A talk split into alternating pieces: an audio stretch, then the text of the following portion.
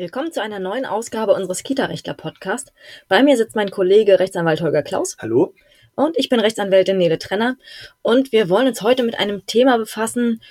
Grippewelle äh, in Deutschland. Äh, es sind äh, Zehntausende äh, Kinder und auch Arbeitnehmer erkrankt. Frau Kollegin auch? Nee, die, ich habe nur gerade, ich habe nur gerade einen Frosch im Hals, aber der ist jetzt auch schon wieder weg. ähm, ich bin nie krank. Boah, ähm, das ist mal eine Ansage. Genau. So, und wenn ich das demnächst beim Podcast ausfalle, dann wissen alle warum. ähm, also, Grippewelle äh, und sonstige Sachen äh, in, äh, in Kitas. Ähm, wie jo. geht man damit um? Ähm, unser heutiges Thema hat einen ganz äh, konkreten Anlass, denn ich habe vor gut ähm, zwei Stunden oder ich wollte vor gut zwei Stunden meine Tochter in die Kita bringen. Das klappte auch alles super. Der Morgen war auch ganz lustig. Das funktionierte alles und in der Kita hörte ich dann nur beim Umziehen den Satz, Papa, oh, mir kommt die Spucke hoch und schon wurde der Fußboden verzehrt. Daraufhin gab es natürlich eine große Aufregung.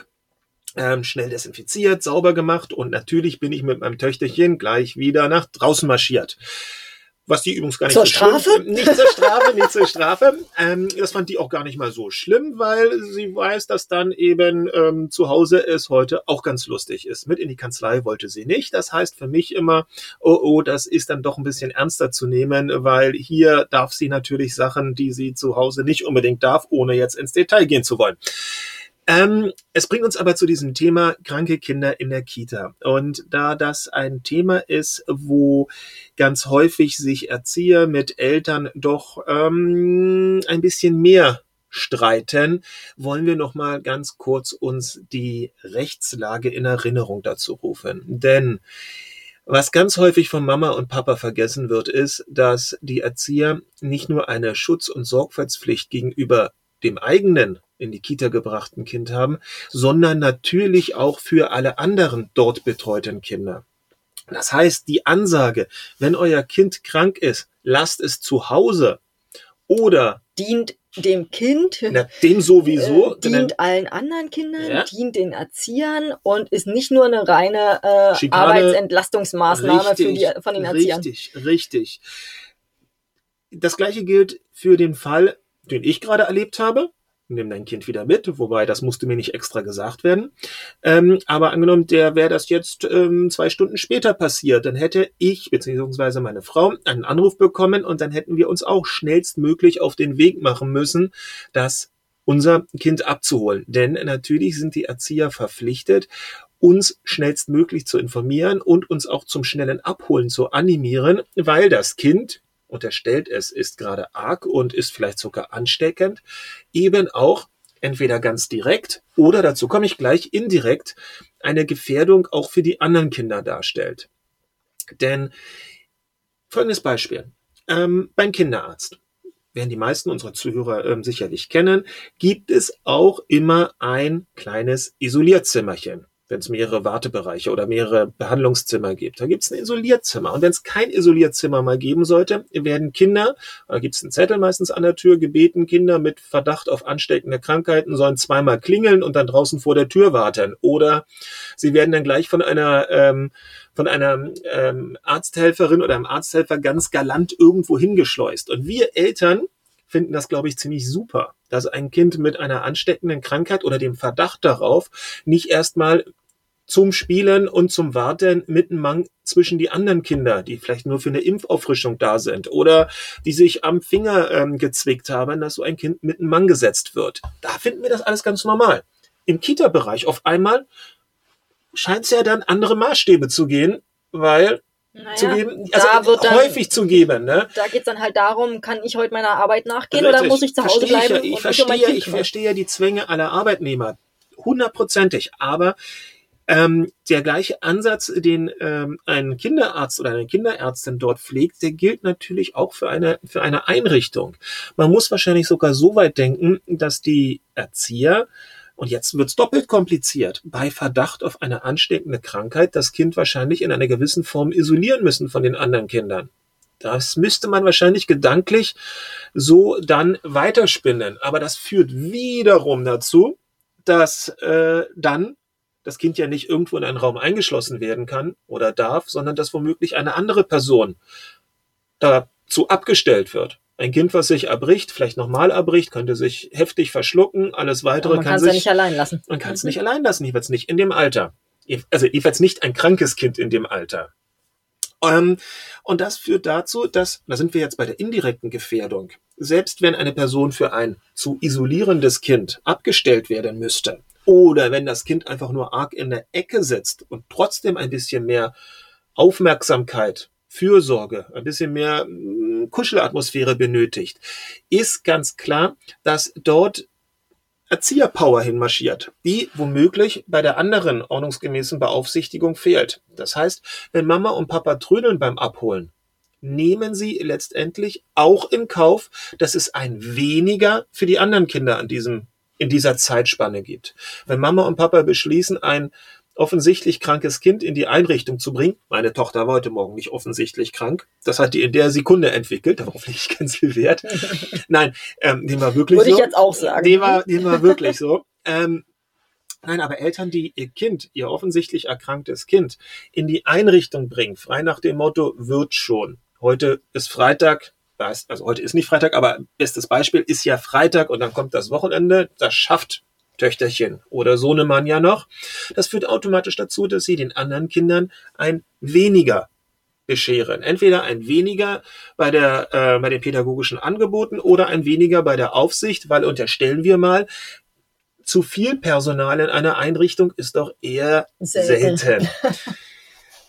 Das bringt uns dazu, dass ähm, vielleicht Eltern sich über das, was wir gerade erzählt haben, ein bisschen mehr Gedanken machen sollten und ähm, auch in, ins, ins Kalkül ziehen sollten, dass sie, wie gesagt, nicht nur ihr eigenes Kind, ihre eigenen ähm, Befindlichkeiten als Arbeitnehmer ähm, in Betracht ziehen sollten, sondern eben auch, was ist in der im zweiten und im dritten Schritt für die anderen Eben, in der Einrichtung bedeutet. Und jetzt kommen wir Nicht, zu dem eben nicht nur die Kinder, sondern es Richtig. geht ja eben weiter. Äh, wenn also ein Erzieher abgestellt ist, sich dann um das Kind möglicherweise äh, ein bisschen mehr zu kümmern, ähm, es zu unterstützen, wenn es sich äh, irgendwie ähm, entleeren muss und so weiter und so fort. Ich will nicht ins Detail gehen. Ähm, dann äh, ist es natürlich, ist dieser Erzieher, diese Erzieherin natürlich im direkten Kontakt äh, und steckt sich mit einiger Wahrscheinlichkeit selbst an, äh, ist morgen krank, ähm, ist hat, vorher, krank und hat vorher aber auch noch alle möglichen äh, Erzieher äh, mit Handschlag begrüßt oder ich weiß es nicht.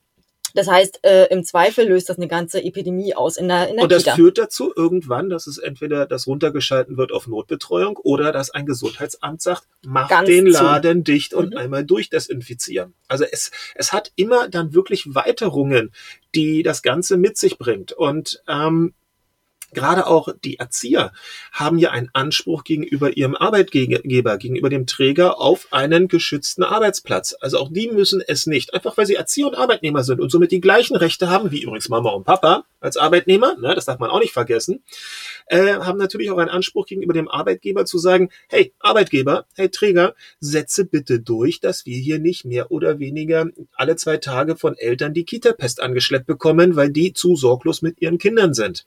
Das ist etwas, was ja sich auch Mama und Papa nicht gefallen lassen würde, wenn sie irgendwo sitzen, wenn sie irgendwo arbeiten. Sie würden sich mit aller Wahrscheinlichkeit dagegen wehren, in einem Büro arbeiten zu müssen, wo es schimmelt.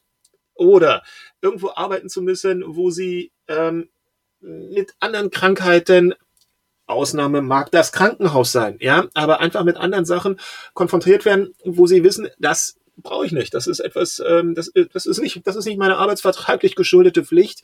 Bitte, lieber Arbeitgeber, sorgt dafür, dass ich geschützt bin. Das sind die Fürsorgepflichten des Arbeitgebers. Auf ja. jeden Fall, auf Mhm. jeden Fall. Ähm, noch etwas, ähm, was an diesem Punkt ebenso wichtig ist, aus dem Betreuungsvertrag selber, aus dem Betreuungsverhältnis, ergibt sich ja, ergibt, ergibt sich ganz viel, was da drin steht, aber auch, dass es wechselseitige Treuepflichten gibt zwischen Träger als dem Betreiber einer Einrichtung und den Eltern auf der anderen Seite des Betreuungsvertrages. Das bedeutet, dass keiner der beiden Seiten etwas machen darf, was der Erfüllung der Vertragspflicht irgendwie entgegensteht. Das heißt also, dass keiner der beiden Seiten etwas äh, fabrizieren darf, was die Umsetzung dessen, was da vertraglich vereinbart ist, Klammer auf, Kinderbetreuung, Klammer zu, irgendwie am Ende torpediert. Und das führt dazu, dass Eltern eben nicht ihr krankes Kind in die Kita bringen dürfen. Das ist ein klarer Verstoß gegen den Betreuungsvertrag, also nicht bewusst in die Kita bringen dürfen, weil ähm, die ordnungsgemäße Betreuung dann nicht mehr möglich ist. Das, was die Eltern damit Inzident also unausgesprochen, verlangen ist etwas, ähm, was eigentlich nicht die normal geschuldete Betreuung ist. Nämlich ist es eigentlich Krankenpflege. Das ist was anderes. Genauso hat ein Träger aus unserer Sicht auch den Anspruch zu erfahren, wenn es in der Familie bei dem Brüderchen, dem Schwesterchen eben auch hoch ansteckende Krankheiten gegeben hat, weil die Wahrscheinlichkeit sehr hoch ist, dass die mit in die Einrichtung geschleppt werden. Und jetzt kommen wir wieder zum Punkt, den wir eingangs ähm, erörtert haben. Sie haben ja auch eine Schutzpflicht gegenüber den anderen Kindern. Und wenn wir da einen, da fehlen mir jetzt die medizinischen Kenntnissen, passiven Träger von irgendwelchen fiesen Viren haben, wo nur klar ist, dass entweder bricht's demnächst aus oder das ist alles, das Ganze wird mitgebracht, dann wird ein Träger auch sagen, pass auf, das ist hier ein Risiko, was wir zu Lasten der anderen Kinder nicht eingehen wollen und können. Das findet sich ja auch, äh, so eine entsprechende Klausel findet sich eigentlich in den meisten Betreuungsverträgen, ähm, dass eben, sobald es eine Erkrankung in der Familie gibt, die irgendwie ansteckend ist, dass dann das Kind bitte auch zu Hause bleibt, äh, bis das Ding beseitigt ist. Ähm, aber der Träger ist natürlich gehalten, das irgendwie mit Leben zu füllen. Er kann ja viel in den Vertrag reinschreiben, wenn er dann nie darauf achtet in irgendeiner Weise und den Eltern vielleicht regelmäßig mal ins Gewissen redet, dann ähm, ist den meisten, glaube ich, das auch gar nicht so bewusst. Die denken mhm. sich, klar ist äh, das Brüderchen äh, jetzt gerade irgendwie ähm, Malat, Malat genau, mhm. aber äh, nichtsdestotrotz ähm, dafür haben wir einen Babysitter und äh, die große Schwester darf jetzt trotzdem mal in die mhm. Kita gehen, mhm. weil es, die denken darüber einfach nicht nach. Ist ja auch logisch. Also man denkt nicht jeden Tag darüber nach. Ich aber denke auch nicht jeden Tag über meinen Betreuungsvertrag nach. Ich denke genau über so viele das, andere also, Betreuungsverträge nach, äh, Verträge nach, aber nicht über meinen eigenen. Ähm, Entsprechend muss man das, glaube ich, regelmäßig mal ansprechen und ja. den Leuten bewusst machen, den Eltern bewusst machen und natürlich auch den Erziehern. Erzieher gehören krank auch nicht in die Kita. Ähm, jedenfalls, also in bestimmten Krankheitsfällen nicht in die Kita. Ähm, man muss das, glaube ich, immer wieder ins Bewusstsein rufen, äh, was das für Folgen haben kann, wenn dann einfach so eine Epidemie ausbricht. Richtig. Und ich glaube, dass ähm, alle Eltern, die womöglich meinen, na, diesen einen Tag, den werden wir noch irgendwie wuppen, oder wird das Kind in der Einrichtung wuppen, dass die damit riskieren, dass die Einrichtung tatsächlich mal vier oder fünf oder sechs Tage insgesamt geschlossen ist. Nämlich, wenn einfach zu viele Leute brach liegen und das Gesundheitsamt, und die kommen ja aus einer ganz anderen Ecke.